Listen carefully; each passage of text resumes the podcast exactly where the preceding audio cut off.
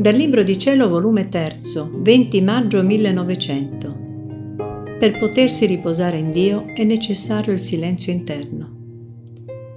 Trovandomi fuori di me stessa, mi pareva che fosse notte e vedevo tutto l'universo, tutto l'ordine della natura, il cielo stellato, il silenzio notturno. Insomma, mi pareva che tutto avesse un significato Mentre ciò vedevo, mi pareva vedere nostro Signore che prendendo la parola su ciò che vedevo ha detto, Tutta la natura invita a un riposo, ma qual è il vero riposo? È il riposo interno, il silenzio di tutto ciò che non è Dio.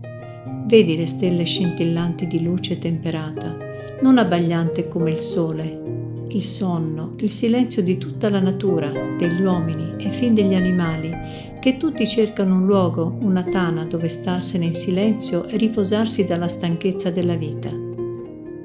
Se ciò è necessario per il corpo, molto più per l'anima. È necessario riposarsi nel suo proprio centro, che è Dio.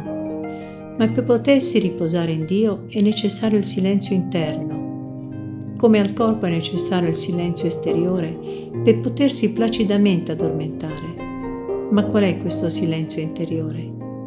È di far zittire le proprie passioni col tenerle a posto, di imporre silenzio ai desideri, alle inclinazioni, agli affetti, insomma a tutto ciò che non chiama Dio.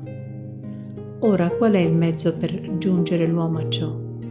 L'unico mezzo ed assolutamente necessario è di disfare il proprio essere secondo la natura, ridurlo al nulla, come un nulla era prima che fosse creato, e quando avrà ridotto al nulla il suo essere, riprenderlo in Dio. Figlia mia, tutte le cose dal nulla hanno principio. Questa stessa macchina dell'universo che tu rimiri con tanto ordine, se prima di crearla fosse stata ripiena d'altre cose, non avrei potuto mettere la mia mano creatrice per farla con tanta maestria e renderla tanto splendida ed ornata. Al più avrei potuto disfare tutto ciò che ci poteva essere e poi rifarla come a me piaceva.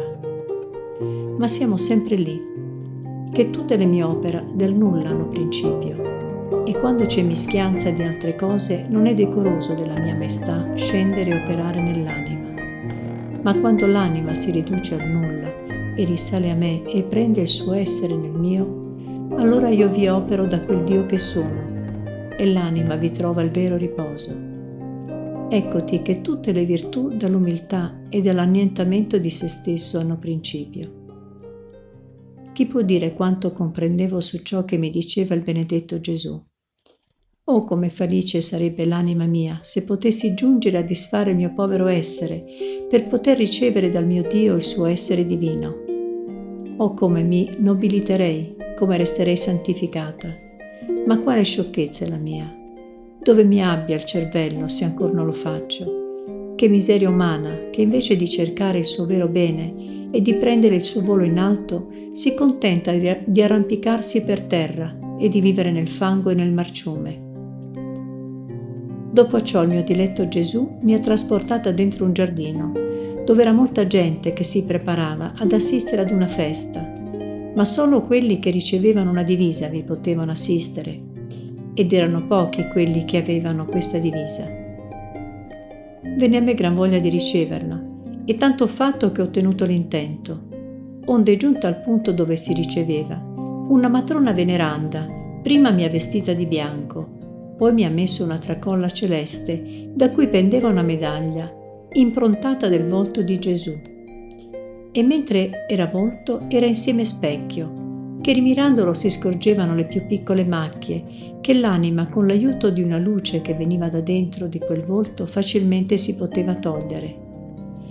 Mi pareva che quella medaglia racchiudesse un senso misterioso. Dopo ho appreso un manto d'oro, finissimo, e tutta mia coperta mi pareva che così tutta vestita potessi gareggiare con le vergini comprensorie. Mentre ciò succedeva, Gesù mi ha detto, Figlia mia, ritorniamo a vedere ciò che fanno gli uomini. Basta che sei vestita e quando sarà la festa, allora ti porterò ad assistere. Così, dopo aver girato un poco, mi ha trasportato al mio posto.